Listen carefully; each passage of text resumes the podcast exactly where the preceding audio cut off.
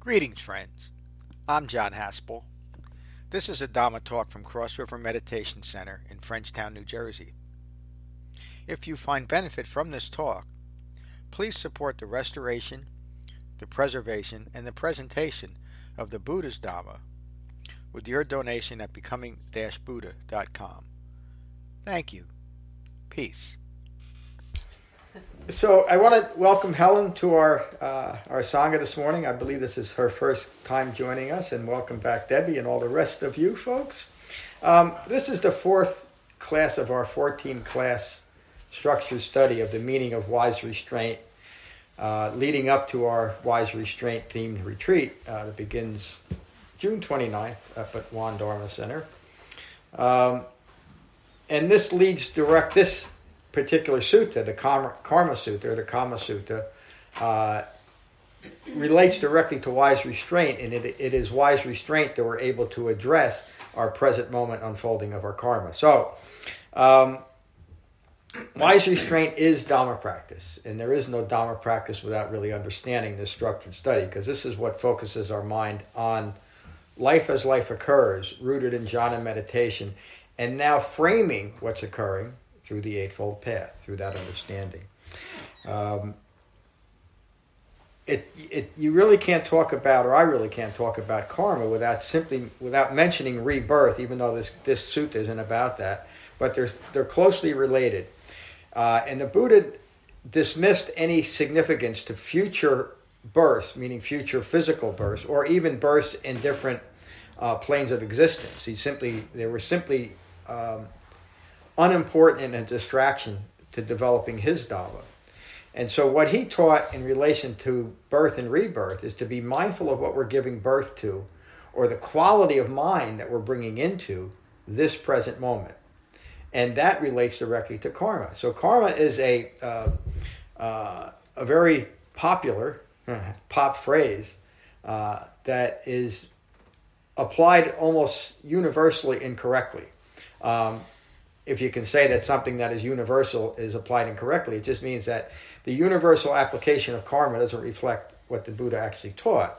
Uh, so karma isn't some um, grand cosmic behavioral modification scheme based on reward and punishment, although that's how it's often portrayed, that uh, if I'm if I express just ordinary, normal, sane human kindness, I'll get a little bit of gold, and if I don't, somebody's going to come along and take away my gold. And it, it, that's the general teaching on karma. And that's just a pernicious way of introducing self-loathing to us, isn't it? And it also, in a, in a very subtle but important way, maintains self-referential views, which is exactly what the Dhamma is developed so that we can recognize and abandon. What is more self-referential? What is more rooted in I-making, in that the world is happening to me and I can't do anything about it? Of course, the Buddha's Dhamma teaches us to recognize what we're doing to ourselves based on the quality of our mind in this moment and change that. And that is the resolution of karma. Excuse me. So karma is not the current moment manifestation of our conditioned thinking reflected in what's occurring, what's arising in this moment, until it is moderated or seen by the present level of mindfulness. And that requires concentration. It requires jhana, so that my mind is quiet enough in this moment so I can recognize that what's occurring is not personal. And so to start resolving karma, the present moment unfolding of past intentional actions, conditioned actions, moderated by the present level of my mindfulness. And so if in this moment my mindfulness is still rooted and inclined towards ignorance, my karma, what I'm giving birth to in this moment, will only continue to incline my mind towards further ignorance. That's clear? That's karma. It's not imposed on us. It's the quality of our mind in this moment. So my karma can also be the present quality of my mind that is now developing concentration and refined mindfulness that is now inclined towards awakening. And so I'm developing a kind of karma that might be called good karma, but there is no such thing as good and bad karma, is there? Karma is completely neutral, just like everything else in the world. It's completely impersonal. Okay. It'll become a little bit more clear, I hope. after the Buddha's teachings. From, so this is the Karma Sutta. This is the Buddha's direct teaching on karma.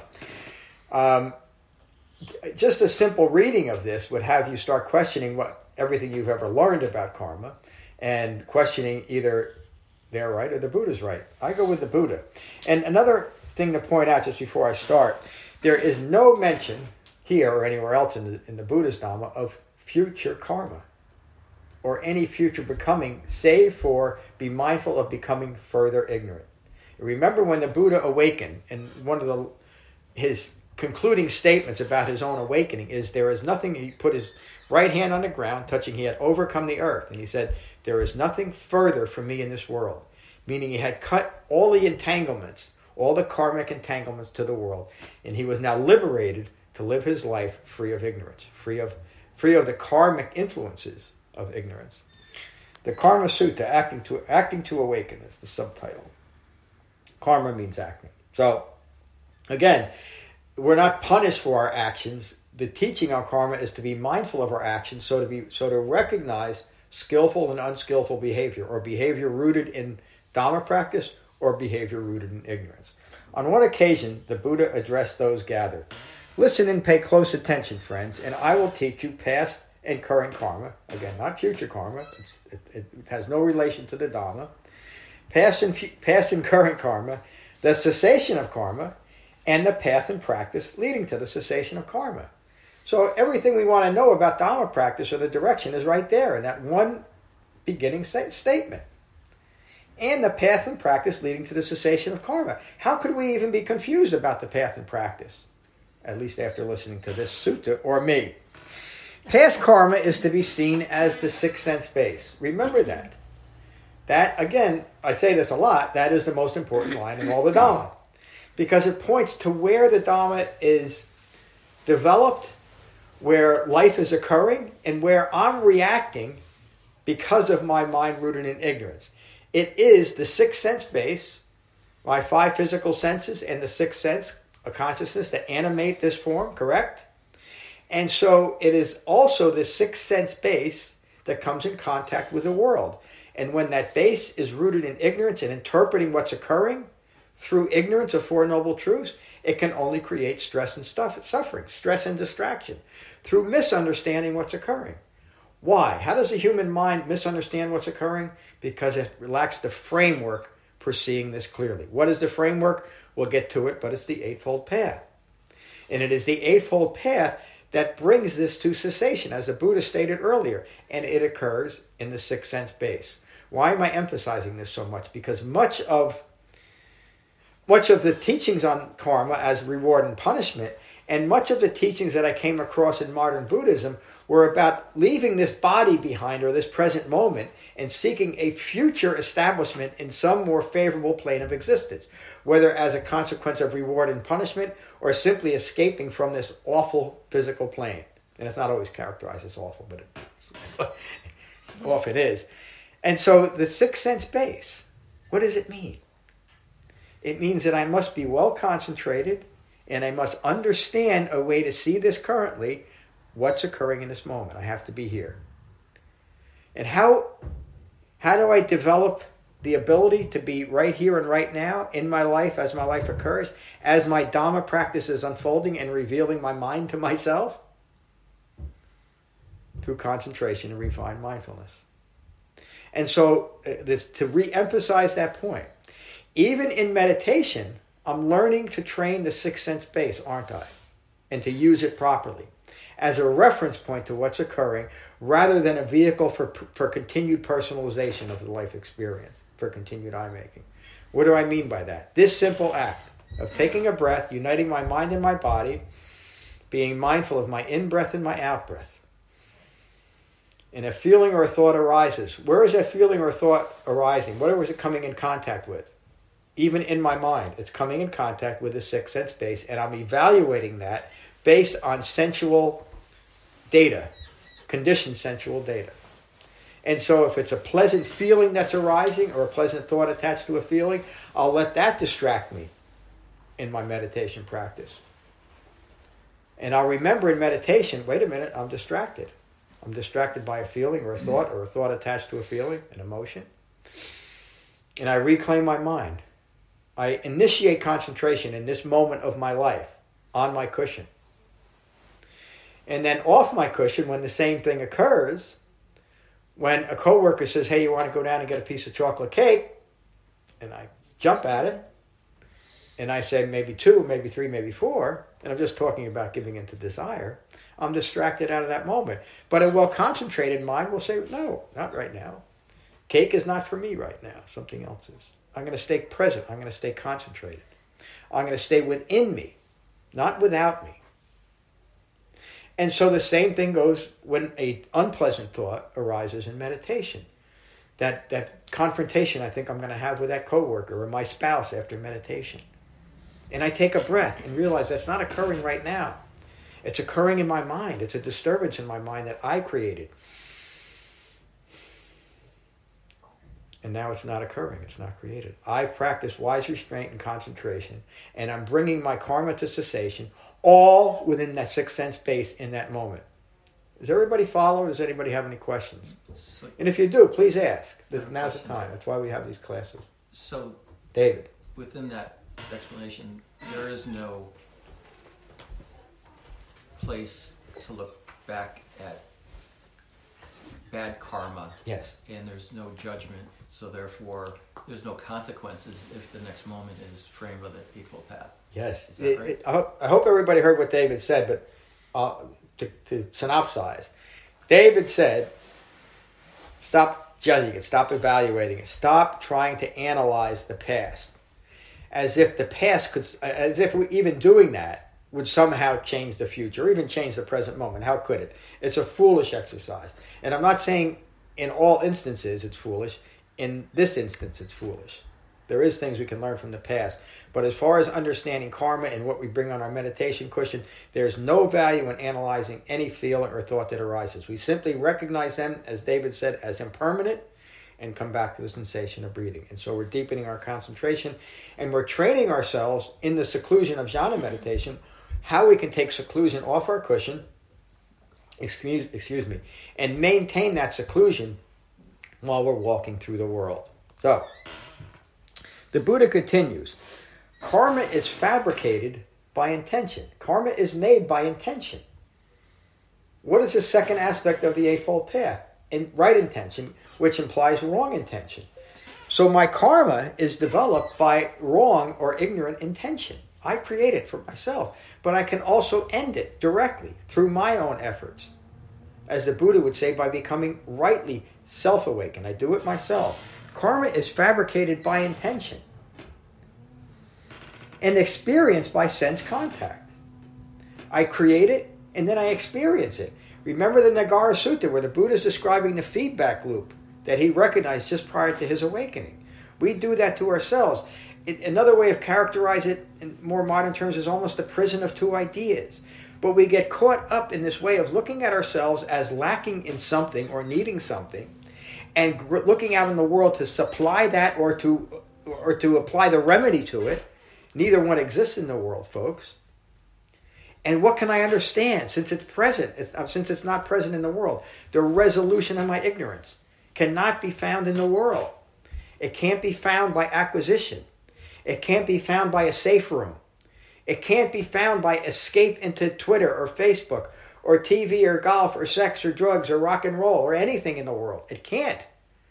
But it can be resolved within our mind and within the sixth sense space, provided we find a way to take control of it.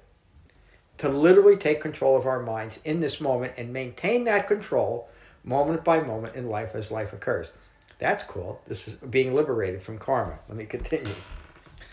Then the Buddha says, and this relates directly to what David just said, the sixth sense base is past karma.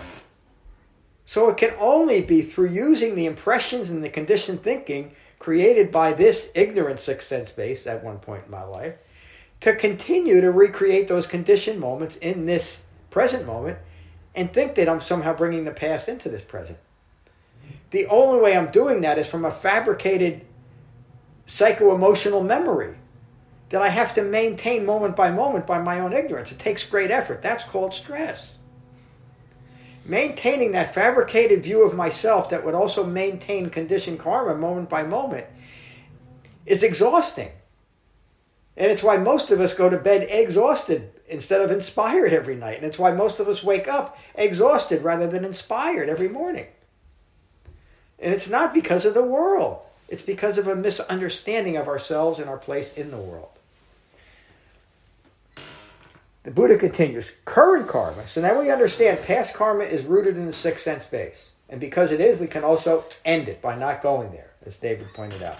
Current karma is fabricated thoughts, words, and deeds arising and passing away.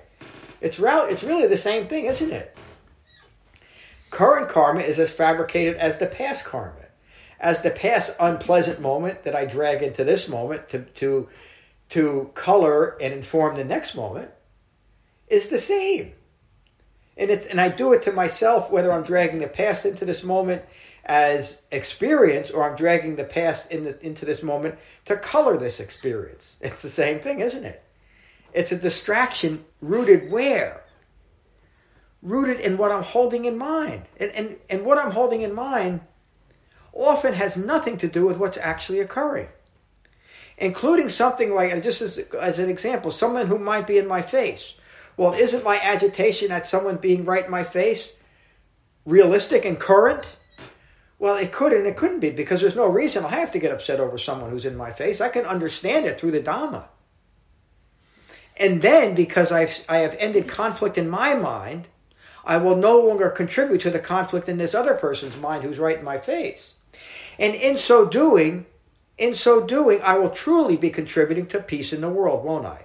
In a way that's effective, that's not rooted in ideology or legislation. It's rooted in human understanding. I don't want to fight with you because I don't want to create conflict in my mind. And I want to leave you in peace so I don't increase the conflict in the world. And sometimes that means turning around and walking away. That's wise restraint. Sometimes it's having the wisdom that we develop in the Dhamma to know when it's appropriate to say something. That's called knowing what right speech is. And how do we know how to do it? How do we know to differentiate that? Through the Dhamma, through a well-concentrated mind. Because then we can perceive things clearly. It's often given, and it, there's there's hundreds of stories where the, the, the Buddha is portrayed as having some great quality of, of clairvoyance and mind reading. that he could, And it's just not so. And the Buddha says it in many suttas. I don't have those powers. Psychic powers are foolish to chase after. I don't have them. What he had was this this amazing power of concentration and refined mindfulness that he could understand another human being. And guess what? He's teaching us from twenty-six hundred years ago how to do the same. That's true sympathy and true empathy. And it's also true wisdom. And think about that. If we really want to end conflict in the world, we'll first end conflict in our mind. And if we would all learn to do that, there, I think there would be, you know, speculation a bit, there'd be a lot less conflict in the world, wouldn't there? Maybe. The Buddha continues, cessation of karma, of karma is the release from ignorance of Four Noble Truths. So how do we end our karma? It's not through doing lifetimes of good deeds to, to, to obviate all the many lives of past deeds. Remember Angulimala. It has nothing to do with that. The cessation of karma comes from the ending of ignorance of Four Noble Truths. And where does that occur? It can only occur in my mind when my mind is present for my life as my life occurs. And there's no condition on that. Meaning there's it's not conditioned on worldly events or the people in the world or the people closest to us, or it's not even has anything to do much with your Dhamma teacher, except hopefully he's teaching you a legitimate Dhamma, something that's actually useful. But and the reason why I'm saying that, even though we are practicing the Dhamma as intended, it's still up to us to continue it. Remember, this is a triple refuge, and this is, again, there's so much that, that intersects with karma. This is the triple refuge. There is no triple refuge in the past or the future. The triple refuge of a human Buddha giving his teachings to us in a well-focused and well-informed Sangha occurs, Sangha occurs right here and right now. And again, just common sense would say, how else could it be? How else could it be? except right here and right now. Cessation of karma is the release from ignorance of Four Noble Truths and the three forms of stress and suffering of bodily, verbal, and mental fabrications. This is the cessation of karma. And then he says, to leave no ambiguity to how we do it, the path leading to the cessation of karma is precisely the Noble Eightfold Path. So why did I spend twenty years in all different forms of spiritual slash Buddhist practices? Because nobody ever taught it and nobody ever emphasized it. And, and honestly, through all those years, I never heard Four Noble Truths or Eightfold Path actually taught the way the Buddha taught it. And I hardly ever heard it taught and hardly even mentioned. Hardly even mentioned. When what I found, and at least what my practice is and what our practice is, is all of that and none of the other. The path leading to the cessation of karma is precisely the Noble Eightfold Path, which is right view, right intention, right speech, right action, right livelihood, right effort, right mindfulness, and right meditation. Using those terms, you, I could use the words appropriate view, appropriate, et cetera. But the, the point is that, and the point that the Buddha was making, is there is such a thing as uh, as wrong view. There is such a thing as wrong intention or wrong speech, wrong action, wrong life. In fact, the, it is these wrong things that we're sometimes hesitant to see clearly as wrong that would come to the Dhamma in the first place, or at least seek some kind of spiritual foundation for our life, some spiritual understanding or escape, if you will. We understand something. We understand that something we're doing isn't quite right, and the Buddha says, yeah, you're right. It's wrong. This is what is right. This is right behavior. This is right practice for those that are interested. And again, it's not saying that the whole world is wrong, but if you want to practice what the what the Buddha taught, if you want to take triple refuge in what the Buddha actually taught, it's right speech, et cetera. And it impl- implies an understanding and abandoning of wrong speech, wrong intention, et cetera, et cetera, including wrong mindfulness, key to the Dhamma, and wrong meditation. Again, why did the Buddha teach it to people that were sitting right in front of him? Because all of them, up until that point, were practicing various forms of wrong mindfulness and wrong meditation. And he wanted to point out to them, remember how he would say this, out of sympathy, sympathy for others, he taught something that might be contradictory and sometimes disconcerting, but out of sympathy and out of his own courage, he said, no, that's not right. This is what's right.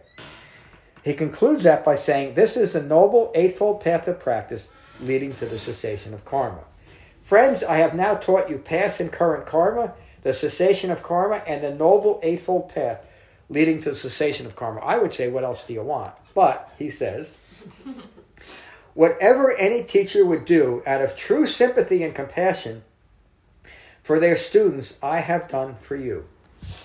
Excuse me.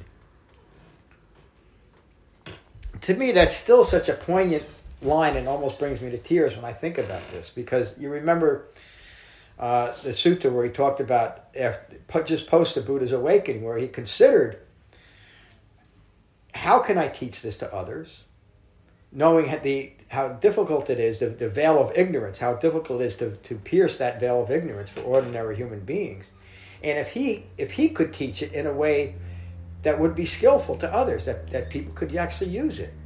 And he considered this for a few weeks. And he and he was considering whether he should actually do it. Uh, one of his considerations was, it's just going to be a bother to me because it's going to be so difficult to pierce that veil. Why would I want to put myself through this? And this is what this is his considerations. And he finally realized that if there's just, and everybody's, well, most people in modern Buddhism have heard this phrase, that this Dhamma is just for those with a, just a little speck of dust in their eyes. And young Siddhartha thought, if I can find just those people, then I'll get up off his bed of twigs and teach. And that's when he got up and started teaching. Just for those few with a speck of dust in their eyes. And that's why I also emphasize the point. The Buddha never saw himself as a savior. He never, he never taught anything salvific in nature. He taught something to develop understanding as a human being. He only saw himself as a human being.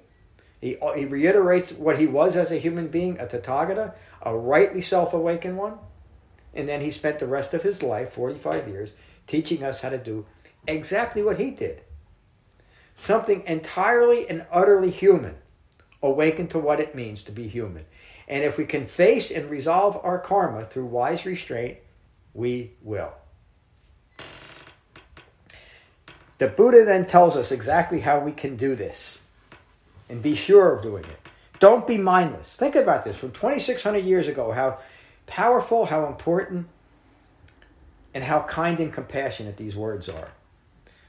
Tinged with a bit of courage. Don't be mindless. Don't be foolish. Do not fall into regret for not developing the Dhamma. And then he says, over and over again, over there are roots of, roots of trees and empty huts. Establish seclusion and practice jhana, that single meditation method, as one factor of the Eightfold Path. And then he concludes this by saying, this is my teaching to you. And he's still doing it. Thank you all for listening. So, uh, it's a rather short sutta. I say this at almost every one, but it is one of the most important suttas, isn't it? But they all are, because all of the suttas reference dependent origination and Four Noble Truths in one way or another. They include aspects of the Eightfold Path. There are direct instructions for how to develop the Dhamma, especially here. Let's not be mindless. And we don't have to be. Let's do jhana, continue to ju- develop this incredibly gentle and direct path. And we get to do it ourselves, and we get to do it right here and right now with wise restraint. So let me go online. I want to welcome our, our newest member, uh, Helen. Good morning. Thank you for joining us. Hi, thank you. So I, it's wonderful. Thank you for hosting this. I appreciate it a lot. I had one question. I, I was look, I couldn't find the reference, but does the Buddha not talk about bright karma and dark karma, or is that people after him? That, yes, that? yes. In fact, there's. Um,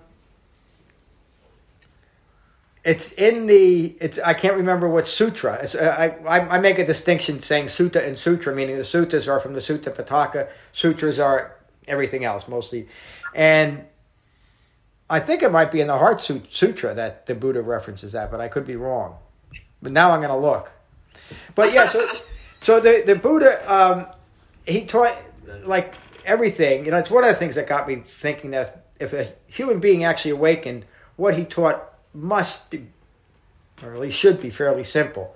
And so his teachings on karma are simple, but are what we've developed is rather complicated. But it's just that. He used a common word, common to his time, and common to our time in a completely contradictory way, but to make the point, because remember, his students had a, a misunderstanding of karma that they were holding in mind and hoping to resolve, just as we are hoping to resolve karma, but now he was teaching them your understanding of karma was a wrong understanding. This is what is meant by karma.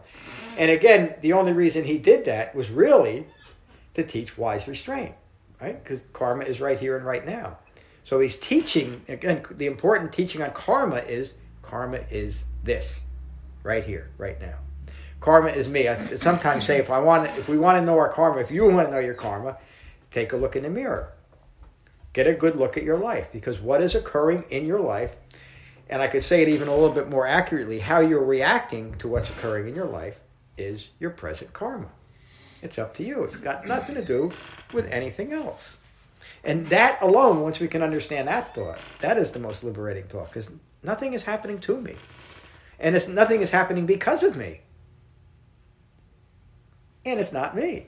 But I can be present for each and every moment of my life. And that makes each and every moment meaningful, no matter what awful karma is coming up.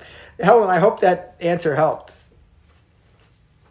Well, I mean, I, what, it, what what I was reacting to was your statement that there's no good karma or bad oh, karma. Yeah. And then I was thinking he said, I thought he said bright karma and dark karma. So I wasn't sure, you know, if we kill somebody, that that's karma. Ah, you know, thank you for bringing it up. If we are generous, that's karma. Yes. You bring so up... I'm just thinking about the, that aspect. Yes, yeah, so that that's the... Um, Um, more modern aspect that the Buddha d- didn't teach. He didn't teach that, that there's a...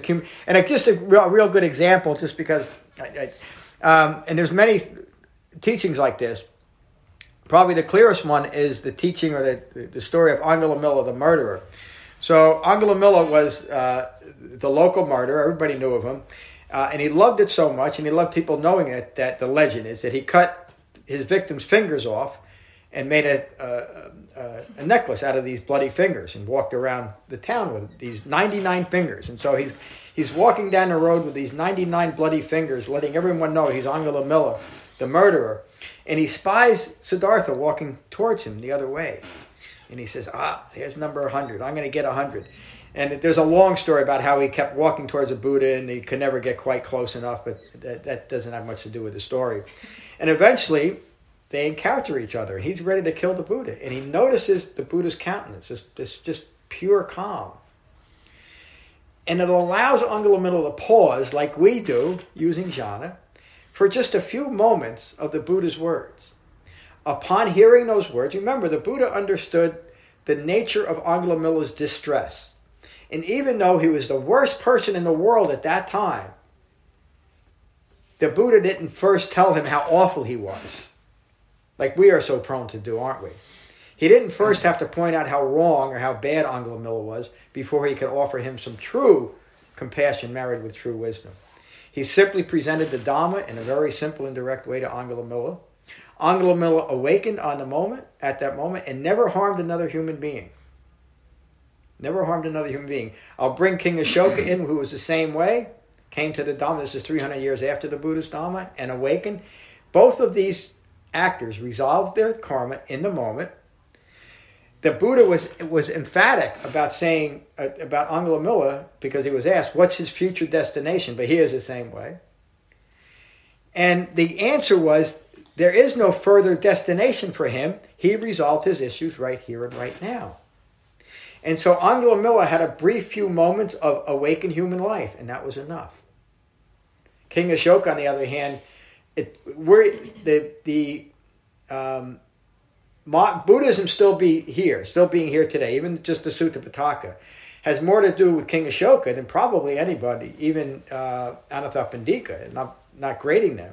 But it's because of King Ashoka and his awakening three hundred years after the Buddha's teaching that many of the teachings were preserved. So if if I could just be a little cute with you, Helen, that to me is good karma, what King Ashoka developed. So that that's the that's the practical teaching that the Buddha gave on karma. And it is to remind us that awakening, and maybe and to encourage us, take to the Dhamma now and awaken, because what sense is it, what, what value is it to do it in the future if we can do it right now? And so the Buddha taught, let's waken right here and right now, as he did in this lifetime. So, thank you, Helen. I'm so glad you joined us. John. Uh, yes, Ron. Um, I always wondered when, uh, after Angulimala basically got the uh, the Dhamma, and um, he was still dealing with the consequences of his previous acts. Well, you know, anybody who... You mean his re- emotional not or so the much, legal aspect? No, not not even that. Um, you know, he would still go around the, the countryside and people would see him and be afraid. And he would still have to deal with, with the reaction of, of, of others in that. Yeah, not for a short time. But but yes, but that was... that was That was what he had to deal with. I know well, what you're trying. I know what you're saying. Isn't that his karma? The well, the, yeah, the, the, yeah. the react, but it was up to him to react to that. To react to that. And so that's the. That's a great question here. A mm-hmm. great point you brought up. So, uh, Ram, Helen, did you hear what Ram said?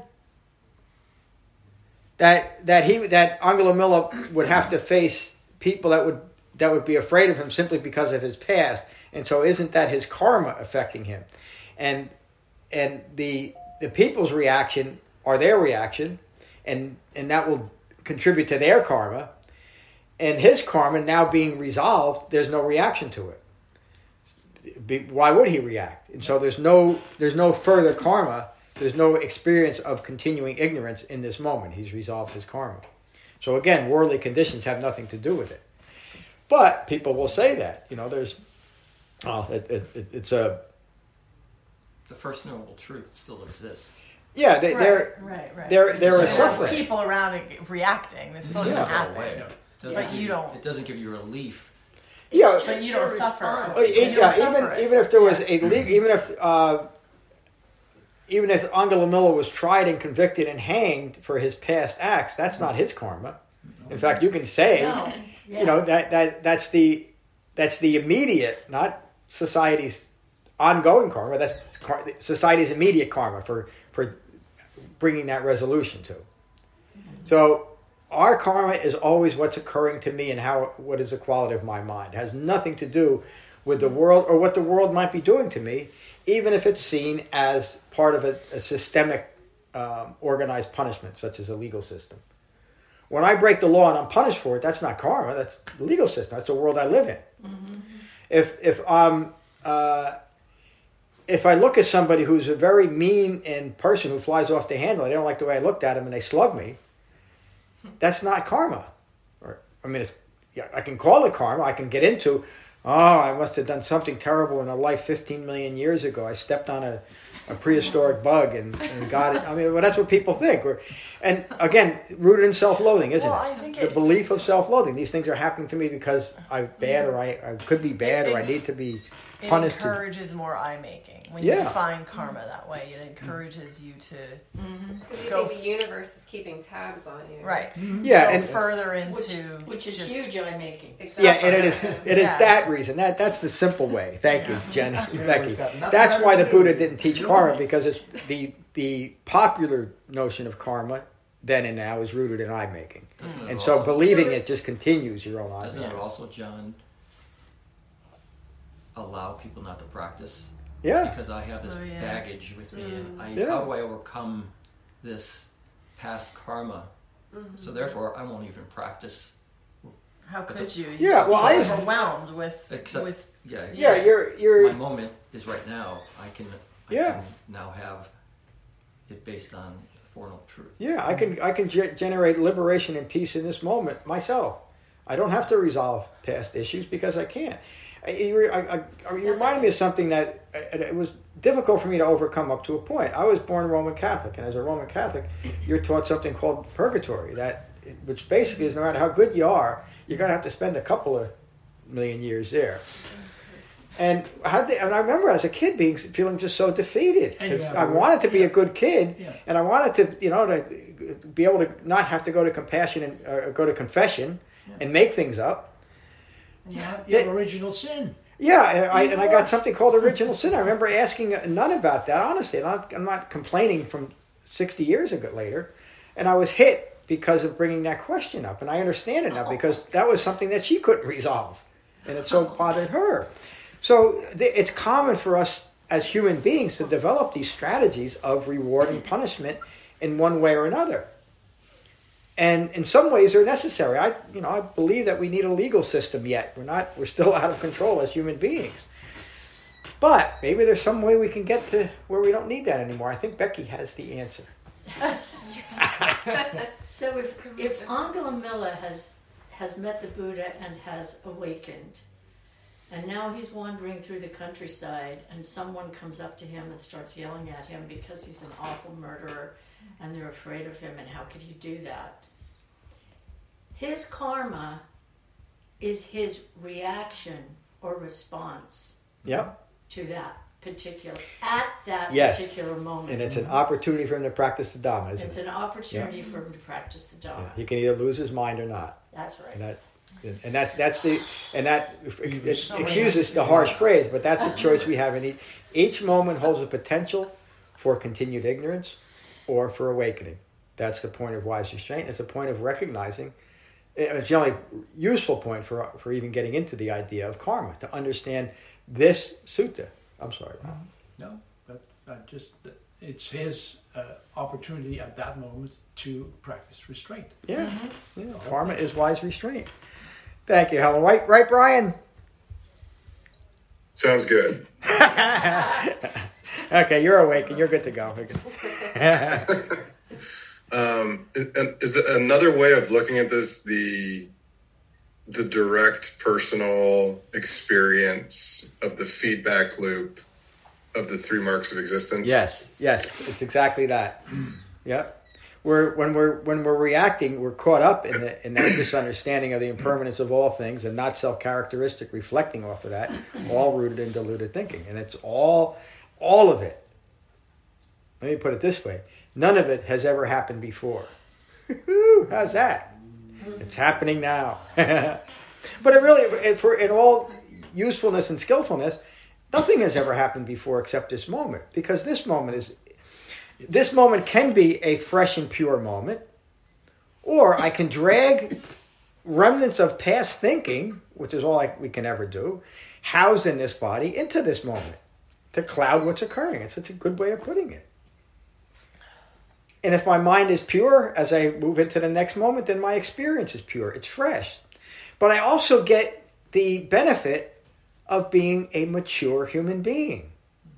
Because a mature human being understands what's occurring and doesn't I make in this moment. Again, full human maturity. Why would I make something other than what I am if I already understand what I am? That desire is gone. It's resolved. It's resolved in understanding. Thanks, Brian. Good morning, Mary. Good morning, John. Um, great sutta, uh, great conversation. Um, I understand it, you know, very simply is, you know, am I being informed by the Eightfold Path in this moment? Um, you know, like someone might come at you because of earlier behavior, but it's the emotional maturity in that moment that allows you to rise above it, understand, and have some appreciation for where that person is coming from. But in that moment, you have the opportunity to show them something different. And that doesn't mean necessarily acting it out. Like you often hear, people saw the Buddha and they knew that something was different or whatever. And people see that in you too, by the calm and peacefulness. When you're informed by the Eightfold Path, you're um, aware of the Four Noble Truths, you understand where suffering comes from, then in that moment, you have enough concentration to keep yourself in that moment yeah. and anchor to what's actually being presented, not not not through a filter or a lens that's muddied up by all this stuff inside of you, the self-loathing and all yeah. of that. Yeah. Um, is that a fair enough that, explanation? That, that, that's more than fair. That's brilliant. And, and so in that moment, we're not contributing to conflict in our own minds, and we're not bringing any more conflict in the world. And again, mm-hmm. it, it, we had a little talk with David about this, about is the world getting crazier and crazier or not, but it really doesn't matter. It's our reaction or or calm response to what's occurring. And no matter what the situation is, there's some horrible things happened in the last few days. But we can understand all of it. We can understand the motivation. We can understand the suffering of others. We can understand, you know, everything about it. We can understand even things that we might have judged as lacking or poor response, et cetera, et cetera, all the things that we're getting caught up in, and simply say, wait a minute, this is humanity unfolding. Sometimes it's awful. Sometimes it's magnificent. You know, and we and we can't, you hear me talk recently about the ninety-nine and one. We get so caught up in the one, and through a lack of, of wise restraint, we don't see the ninety-nine. The one is the good, the, I mean the bad, the crap that gets our attention all the time, that we tend to characterize the world by, that one percent. And we, we because of a lack of restraint, we're not able to see the ninety-nine percent that's right there all the time, always. And so life is horrible, it's frightening, and it's magnificent, and it's inspiring. That's human life. Do I want only a part of it? Do I want to limit myself? Or do I want to have all of it? And if I decide that I want to actually live a human life, I have to accept, got to take the good with the bad. But the good is incredible. It's a really, it's, it's a, uh, it's a must-win game, because if we can just recognize and separate the need for the bad to be different than it is, we can more readily accept, uh, somebody was trying to get in, we can more readily, not even accept, we can more readily live within the incredibleness, the poignancy of each moment. But we, again, I'm, I'm a little emotional, because I, I think that's what's really getting me, is how quick we are to lose this moment and lose our whole lives to awful but momentary events. And again, because of that, we don't see the incredible. I mean, this is um, when I was thinking about this this morning when I woke up, this Memorial Day weekend used to be a big weekend for us. It was the beginning of summer. There was a big uh, family picnic, which was back then it was about one hundred people. My dad marched in the parade, and it was just a big deal. And that flavor, that quality doesn't seem to be here anymore. Maybe it's just everything, but maybe we feel like we don't have anything to celebrate, and that's sad. Even this, this weekend is about celebrating the people that we love that are no longer here. We don't celebrate it because we're not happy because they died. We're happy because they lived. And we should be happy that we're living. I should stop, stop saying shit. I don't mean it. I don't mean it to rant so much. Um, they, but the whole point of the Dhamma is to liberate ourselves to be present for this moment, not the next moment. This is all that's happening. And it's incredible. Just think about the interaction that we've had already this morning. Every one of you has inspired me, and I think every one of you has inspired everyone else. Is that a true statement? Mm-hmm. Yes or no? Isn't that incredible? And again, it doesn't make us special. It doesn't make what we're doing special. But we should recognize it. And other people, there's people that are, are down at Love and Oven having a wonderful breakfast, enjoying their moment. And again, I'm not saying that they're not having a wonderful moment because they're not here. The world is going on. The world is doing all kinds of great stuff. And they're also resolving some awful issues. But what we must do is learn to awaken, to gain full human maturity if we're to be alive. And that comes from wise restraint. Thank you, Mary. Debbie, welcome to our Sangha this morning. Hello, good morning. Good morning. I I don't know what to say. I You don't have to, you don't, please don't feel like you have to say anything, but please, please do if you'd like to.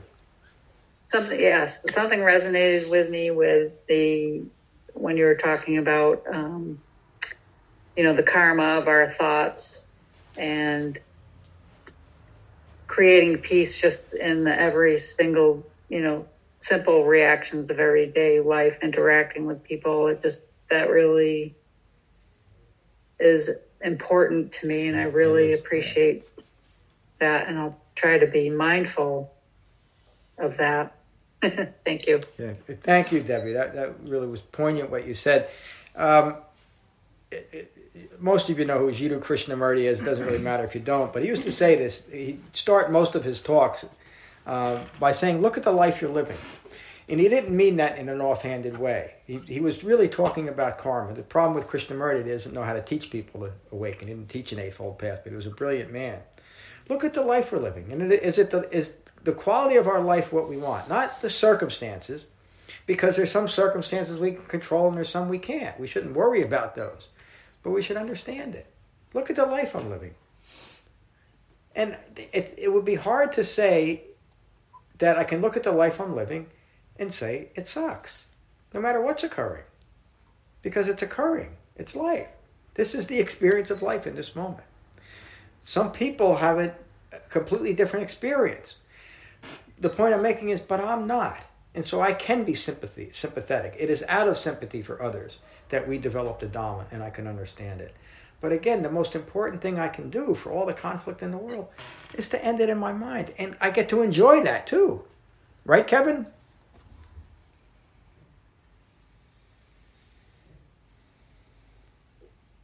Great time. Good morning, Kevin.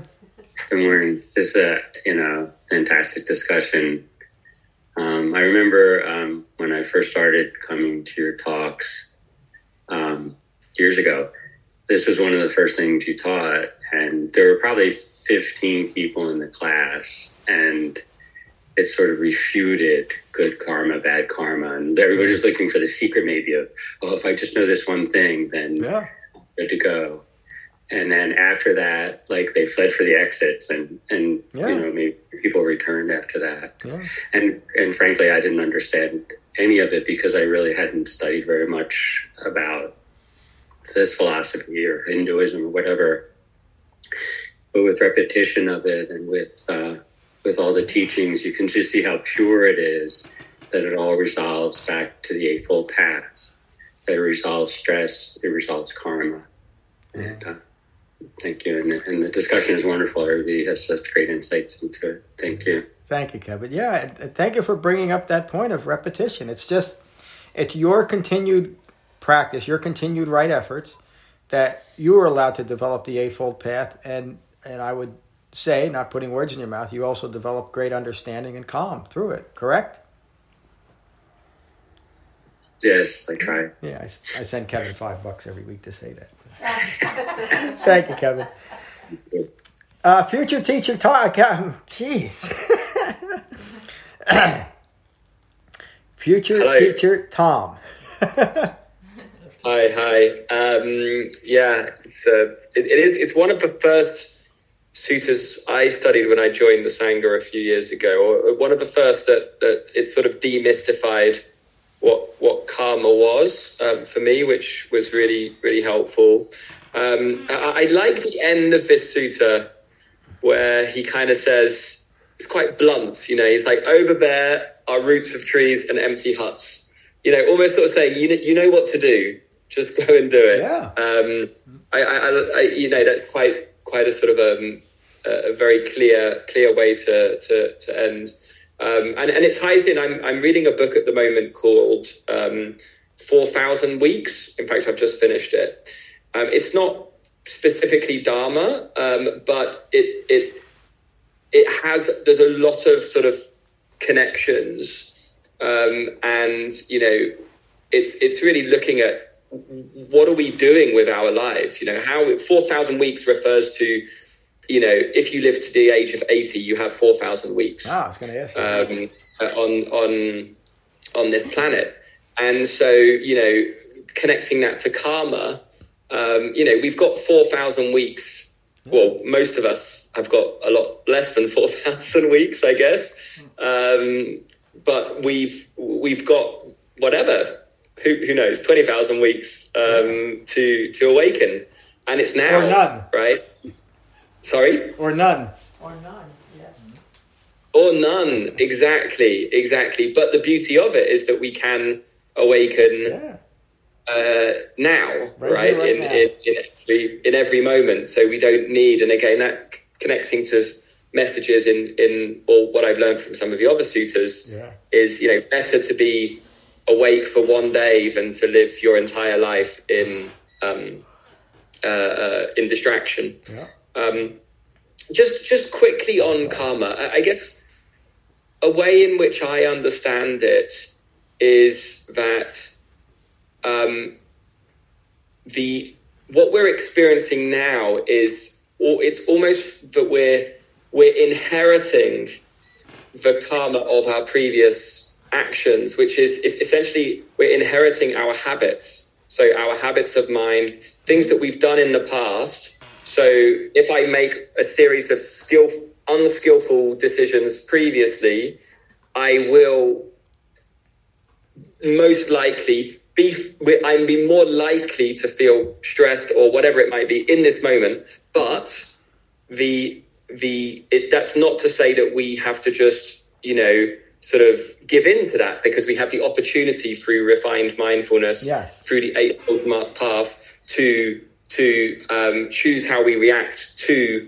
whatever we've, you know, whatever sort of habits we've created um, um, for ourselves. And that's where we can change the karma. And that's where you can create that sort of virtuous um, uh, cycle moving moving forwards. Yes. Um, is that right? Yes, well said. It, it, it's clinging to stress, bringing stress into this moment, that's contributing to this moment. There can be nothing stressful if I am understanding what's occurring in this moment. And I'm not talking about somebody comes up to me and points a gun at me. There was, a, I think, it was our first retreat. Somebody was talking about the not self characteristic, and they they were getting excited. And says, "Well, what do you do when a train's coming at you?" Thinking their implication of their understanding was there's no such thing as a self, and now I'm talking about a substantial self. So, what do you do as a Dharma practitioner if a train's coming at you, Ram? What do you do if a train's coming at you as a wise Dharma practitioner? Three steps to the right. Three steps to the right. Hit the center rail, and you're good to go. Yeah. So it's it's a it's a practical way of living directly in this world. Um, you said something I want to comment on. I forget what it was now. Yeah, maybe it'll come back to me. Yeah, that's it. Yeah, I care about you inherit your you in that sense you do inherit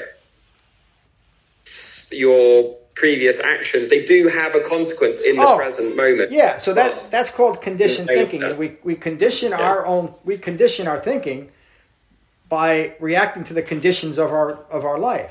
And so we know now that the brain, I think it's called the, the neuroplasticity, that, that the, the brain actually can be somewhat formed by what we're holding in mind, what our intentions are, how we're living our life, what we're putting into our bodies, et cetera, et cetera. And so our our conditioned mind has conditioned our brain to react in a certain way based on that conditioning.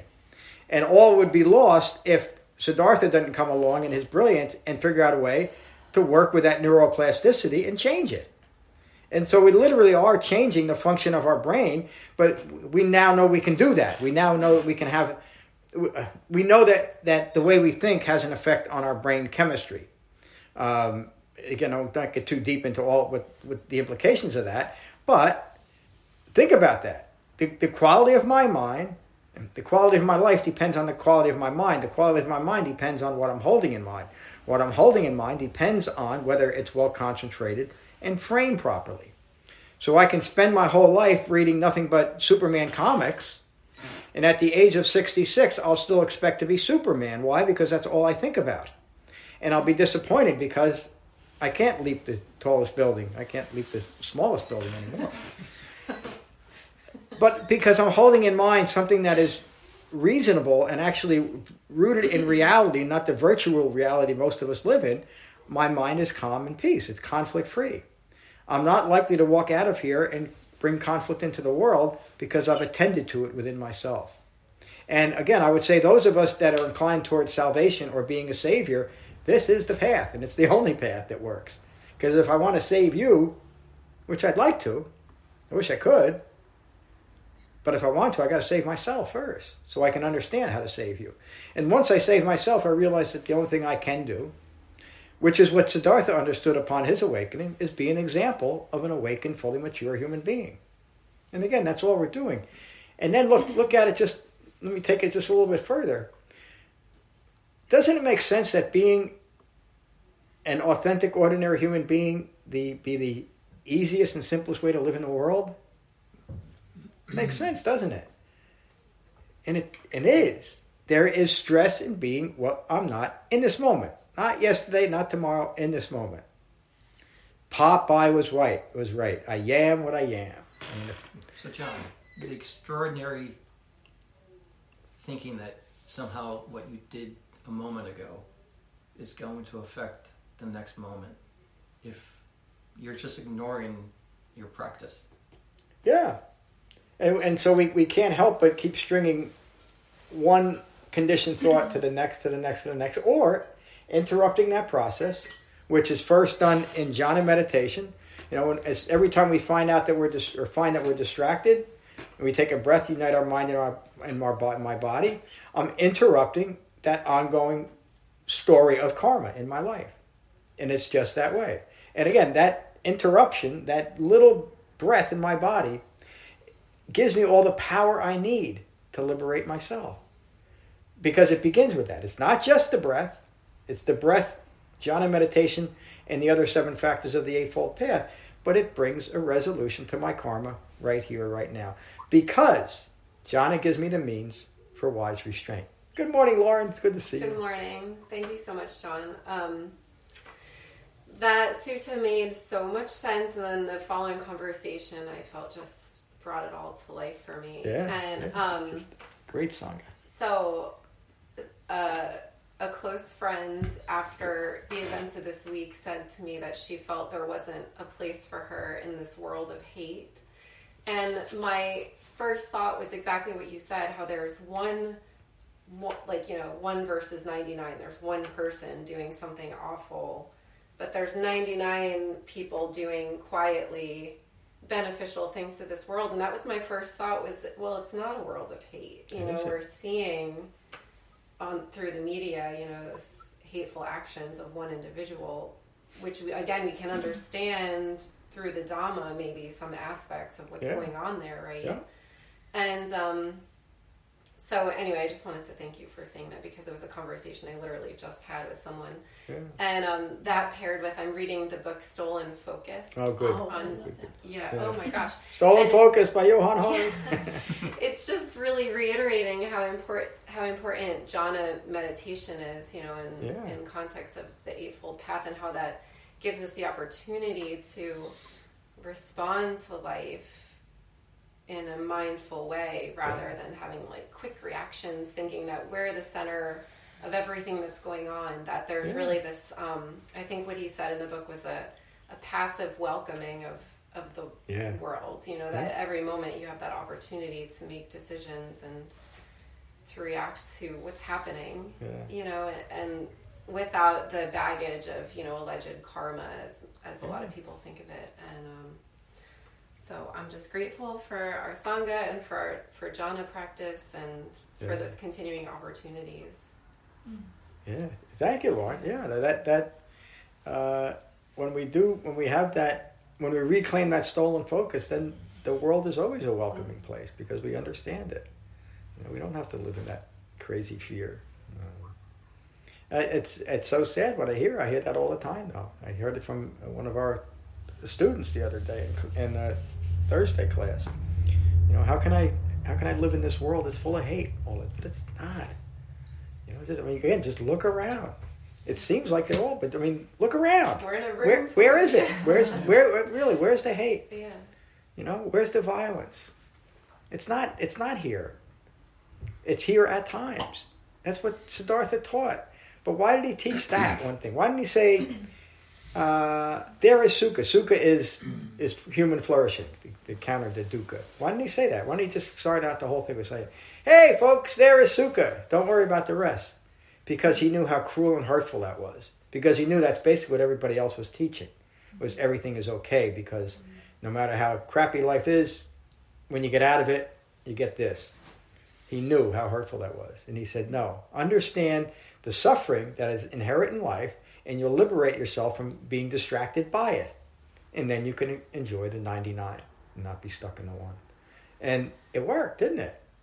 You know, it really worked. And you were able to see that in such an important situation. You you maintained your quality of mind despite a friend of yours losing it, which might have been disturbing to you, correct? Oh, yeah. Yeah, you wanted to know what to do, and I bet you said, I'm glad I got the Dhamma.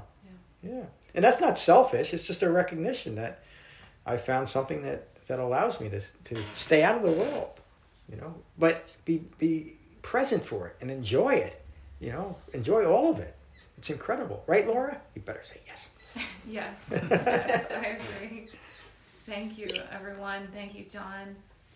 John, what's the distinction between, because I'm trying to recall what everyone was saying and um, and the teaching, but I guess I have a habit of, you know, especially if you've wronged someone or, mm-hmm. um, you know, you want to learn from your previous wrong actions. Like, yep. there's right. a fine line between overanalyzing all that and getting caught up in your past versus just, like, at first when I was listening to this teaching, it's like, oh, so do we just kind of forget everything that we've done, everything mm-hmm. that we've done that was wrong, and just kind of breathe, and then, well, the potential, you know, in this moment exists um, to do better, but I guess our our current quality of mind is still informed by our previous experiences in yeah. a way, but as Mary was saying, which was very helpful, it's always framed by the Eightfold Path. But what's that fine line between, I guess, you know, not overanalyzing, but still having that keen understanding of, you know, all of your wrongdoings in the past and learning from that. Yeah, you, it, uh, again, Laura, you bring up something that's so important. I'm glad you did. The um, so this teaching in the Dhamma doesn't teach us that if we've truly wronged someone in one way or another, that we should just dismiss it and disregard it. Mm-hmm. Um, and what it does teach us, the whole Dhamma teaches us to be fully mature human beings. So what does a fully mature human being know when they've done something wrong to someone that they can correct, even if it's just through an apology? You make the apology. Mm-hmm. So again, if you recognize you've done something that's hurt someone, even if it's, even if you remember it now, that it was something you did twenty years ago, this shouldn't dismiss you from saying, I want to make that right, because that's an act of liberating yourself from that. So, yeah. And I know that from personal experience. One of the, I, I first established a level of mindfulness by giving up alcohol and drugs. The only way I could do that was through something called the twelve steps of Alcoholics Anonymous, but not the modern twelve steps, interesting enough. The twelve steps the way they were originally intended, which are, interesting enough, uh, enough, in the world of addiction, the way to diminish I-making in reference to addiction. And it works remarkably well when it's done that way. So anyway, there's an aspect of that called the ninth step. And the ninth step comes after the eighth step, where you made a list of all the people you, you messed up with while you were drinking and drugging. In my case, it was quite a list. Um, with the idea that now you would identify these people that you've actually harmed, and part of your recovery from drugs and alcohol would be to go face these people that are the last people you ever want to face, especially early in addiction. And so imagine me, a little, little, you know, scrawny little yellow-skinned kid, shivering and shaking, making his apologies to all the people he hurt, and then having to set up restitution plans for all the money that I stole. I mean, it wasn't a lot. I'm not talking about hundreds of thousands, but it's significant. Um, so it was four hundred fifty dollars. And that, at the time, that's a lot of money to have to pay back. Anyway, every time I did it, every time I made an apology or paid someone back five bucks towards the, the, the twenty I might have took, I felt better. And I had to recognize that. And I didn't quite understand it until I really got through the end of it. And in early, that took me a couple of years. But as I was working my way out of it, I also started feeling a little better about myself. And by the time I got to the end of it, at least as far as that part of my life was concerned, I got off my own back. And I stopped beating myself up for doing something that millions of other people do. I didn't do it successfully, and and I made my amends. And that allowed me to be done with it. And I've never, ever looked back on it. I, I know that I'm a recovered alcoholic and drug addict. I don't have any shame about it. I don't think about it. And it allows me to be useful to other people that have that same problem and are still looking for help. So uh, that, again, excuse that long speech, but it's to say, if there's something that comes up in your Dharma practice that you recognize that you've harmed some someone in the past or yesterday, and it's an actual harm, again, we need, and I, when I counsel people to do this, I, you get, be careful that you're not just seeing something, you're not seeing more of yourself, that you actually had an effect. But if it's an actual harm, make an amends. Go say you're sorry.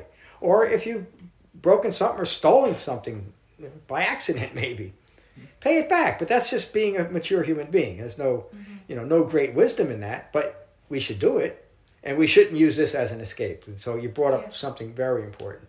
It's not an escape. It's it's uh, the Dharma is full human accounting as well. Yeah. Right, Dom? Rom? Right. That makes sense. Right. Yeah. Even in you know in business, if you're doing a job and you damage something, you fix it. Yeah. You know, don't, mm-hmm. you know, and, and, and that makes it easy. Yeah. Because if you try and shove things under the rug or say, I didn't do it, or I, you know, they should have known better. You're making karma. You're just making karma yeah. there. Yeah. You know, you're just making things harder for yourself. The easy thing to do is make amends, fix it, go on. Yeah, always. You know, and you know whether or not the it's even noticed. If but, you if you try to get away from the immense part, like to right a wrong that you have done, you're setting yourself up for a lot of mental activity. Yeah, making you know. Um, Say, telling yourself that this, you know, you know, shouldn't be done. That mental activity is all stress. It is, and you yeah. just, you know, so, yeah, mm-hmm. all all the past, the things that you have done. If you recognize it later on, you know, go back, make amends. Yeah. yeah. If you recognize it in the moment, that's something that that whoops, you know, this yeah. was not, yeah. you know, something comes out of your mouth, you know, and I've done it. You know, I've said things that that. You know, we're just weren't even meant to hurt anybody, but yeah, I realized, but you realize oh, that, that was yeah. not the right thing to say. You make amends yeah. because and it liberates you. Yeah, yeah, you drag it along, and it don't. also frees the other person if they're willing to let it go. They may or may not be, but you give that yeah. you, you're offering you're offering peace to a to another person as well when you do that. Give them the chance. It's up to them. To, to, to, and, and again, I'm, we're talking about one-on-one, but I think you can realize that if we can do this one-on-one mm-hmm. and start spreading it out a little bit wider, we might be able to do it across the planet. The Buddha did not teach salvation, and I'm not. But if there's one way we're going to end conflict in the world, if we like to, this is the way to do it. And it's mm-hmm. the only way that I can see. Thank you, Ram. Yeah. Right, Jen? Yes. It validate me a lot today. Huh. um, I, yeah, I feel like uh, Dharma teacher Jen. I had this conversation with my husband all week about the same kind of stuff that Laura's talking about, of just being, getting, getting, just wading into the swamp, getting myself on fire, and being like distracted by yeah. the world, and um, and I always need my little like nuggets, like little one, two word phrases to kind of remind myself. And my husband's been really good with it lately. He's just been like, "You're off task." Thank you, Alex. And it's just, Mom, I'm gonna send him a text later. Yeah, right. It's not what is happening right in front of you right now. Yeah. Right now, this is what's happening. Yeah. So. And this is know, not me. Get this back is to not practice. Yeah. yeah. Wise restraint. Yeah. And isn't I mean that's the ultimate liberation. Yep. It's not identifying with yep. stuff. Yep. And stuff that's obviously not me, is it? Right. Thank you, Dharma yep. teacher Jen. Dharma teacher Ron. Let's not forget our friend Becky. Oh yeah. She, you were so eloquent before. I figured. Oh, you, you figured that. Well, she said what she needs to say. Are you sure? No, I, I just want to say, well, Good. I think um, I haven't spoken with Jen all week. And listening to what she just said, I think we've both been on the same track. Well, I think everybody is this past yeah. week. You know, it's just yeah, it's things, been current events bring that up. Mm-hmm. And it's the same. You know, yeah. the, the current event can can bring that to mind. You know. What's going on? How do we live in this world like this? And but again, it, it can bring us back to even what you said, Jen. You were with you were with your husband, you know, right. the guy that you love. That's right. the, that was the good thing there. It yeah. wasn't it wasn't the thing that is going on in the right, world. And exactly. we all have that. Yeah. Know? Um, I do feel though that I have to. Maybe just, maybe exert a little bit more right effort, because I've been having a hard time meditating. I feel like I'm doing wrong meditation sometimes. And it's, I keep trying to attribute it to something, which is not staying in the moment. Mm. Um, So I'm just happy to be here, and I'm hoping I'll be able to have a few of those right view empatico moments soon. I'm, I'm sure you will, Becky. Uh, and Dharma practice is like that sometimes, huh? It just doesn't seem like it's there. But, um, were you... recognizing that you were caught up in your thoughts at some point and you came back to your breath? Yes, but not very often. That's still right meditation. Yeah. Again, the, the Buddha didn't say go find the root of a tree, an empty hut, and don't lose your mind for more than six months. He said go do it. And again, I, I, that, I, I was always caught up in, you know, I got to do this a certain way and I got to have this result, until I read this over and over again, where the, the Buddha's only instruction on what to, when going to meditation is this. Find a root of a tree or an empty hut and do jhana. And then he taught us those, the initial part of the four foundations of mindfulness on how to do jhana. And it's, it's the clearest thing in the world. And so congratulations for keeping your practice up when you really don't want to, because that's real right effort. Thank you. You're tough like me. No, I mean, really, that, that's why the Buddha taught right effort, to remind us that there's going to be times when Dharma practice doesn't seem like it's so wonderful. And that's when we do it. Hopefully we'll do it uh, with more more vigor and intensity than, than otherwise. But the way I, I've noticed over the years, we talk about it, especially among our teachers, that when certain huge events that are distracting everybody occur, the, the Sangha declines a little bit. Um, and it's happened in every kind of major event. Um, and, it, and it's just that way because it's so hard for, if we're, it's so hard for us to maintain concentration, isn't it? I'm not, not that, not that it's so difficult we can't do it, but it is a difficult thing, especially for beginning people. Mm-hmm. Um, that any distraction that comes along, we're gonna we tend to jump after it and say, well, I can't practice now, or the world's too awful. How can I meditate when this is going on and that? And every time we have that thought, that's the time to practice. That's the time mm-hmm. to meditate. Because any human being, and again, this is, this is something that I thought of many years ago that surprised me that I had the thought was, how ridiculous is it that, a, that an adult human being can't just sit quietly for a few minutes without going crazy? But at one point in my life, I couldn't. I literally, it was two minutes, and if there wasn't something going on, I couldn't sit still. And I was an adult. I really wasn't, was I? I mean, physically, you know, I had the years to be an adult, but I didn't have any maturity. I didn't have any understanding. And now I can sit for hours. I look like a like a zombie. My poor dog says, "Let's move, do something." Yeah. Thank you for a wonderful class. We'll continue our Wise Restraint Structured Study on Tuesday. David will be class teaching Tuesday's class. Uh, and this is leading up to our uh, retreat at Juan Dharma Center. Yeah. I just got distracted. David, did he call on you? I called enough. Oh, yeah, David. I'm sorry. I'm really distracted today. So much for concentration. No, I called enough. I just got distracted by uh, an email. If there's a... Yeah, we'll talk about it.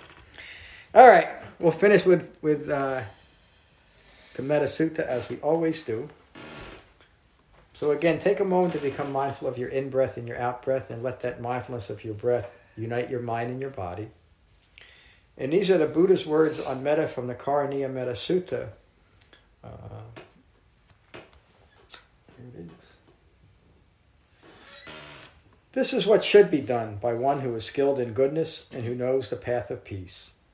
Let them be able and upright, straightforward and gentle in speech, humble and not conceited, contented and easily satisfied, unburdened with duties and frugal in their ways, peaceful and calm and wise and skillful, not proud or demanding in nature.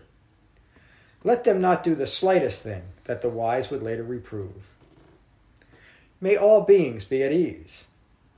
Whatever living beings there may be, whether they are weak or strong, omitting none, the great or the mighty, medium, short, or small, the seen and the unseen, those living near and far away, those born and to be born, may all beings be, be at ease. Let none deceive another or despise any being in any state. Let none through anger or ill will wish harm upon another. Even as a mother protects with her life her child, her only child, so with a boundless heart should one cherish all living beings. Radiating kindness over the entire world, spreading upwards to the skies and downwards to the depths, outwards and unbounded, freed from hatred and ill will. Whether standing or walking, seated or lying down, free from drowsiness, one should sustain this recollection. This is said to be the sublime abiding. By not holding to fixed views, the pure-hearted one, having clarity of vision, being freed from all sense desires, is not born again into this world. Thank you all for a wonderful class this morning. Thank you, John. Peace, everyone. Thank you, John. Thank Enjoy you. your holiday Thank you. weekend. Thank you. Bye. Thank you, John. See you all. Everybody, cheers. Bye. Thank you for listening. I rely on donations to support the continued restoration, preservation, and presentation of the Buddha's Dhamma. If you find benefit here, please consider a donation at becoming dash buddha dot com. Thank you. Peace.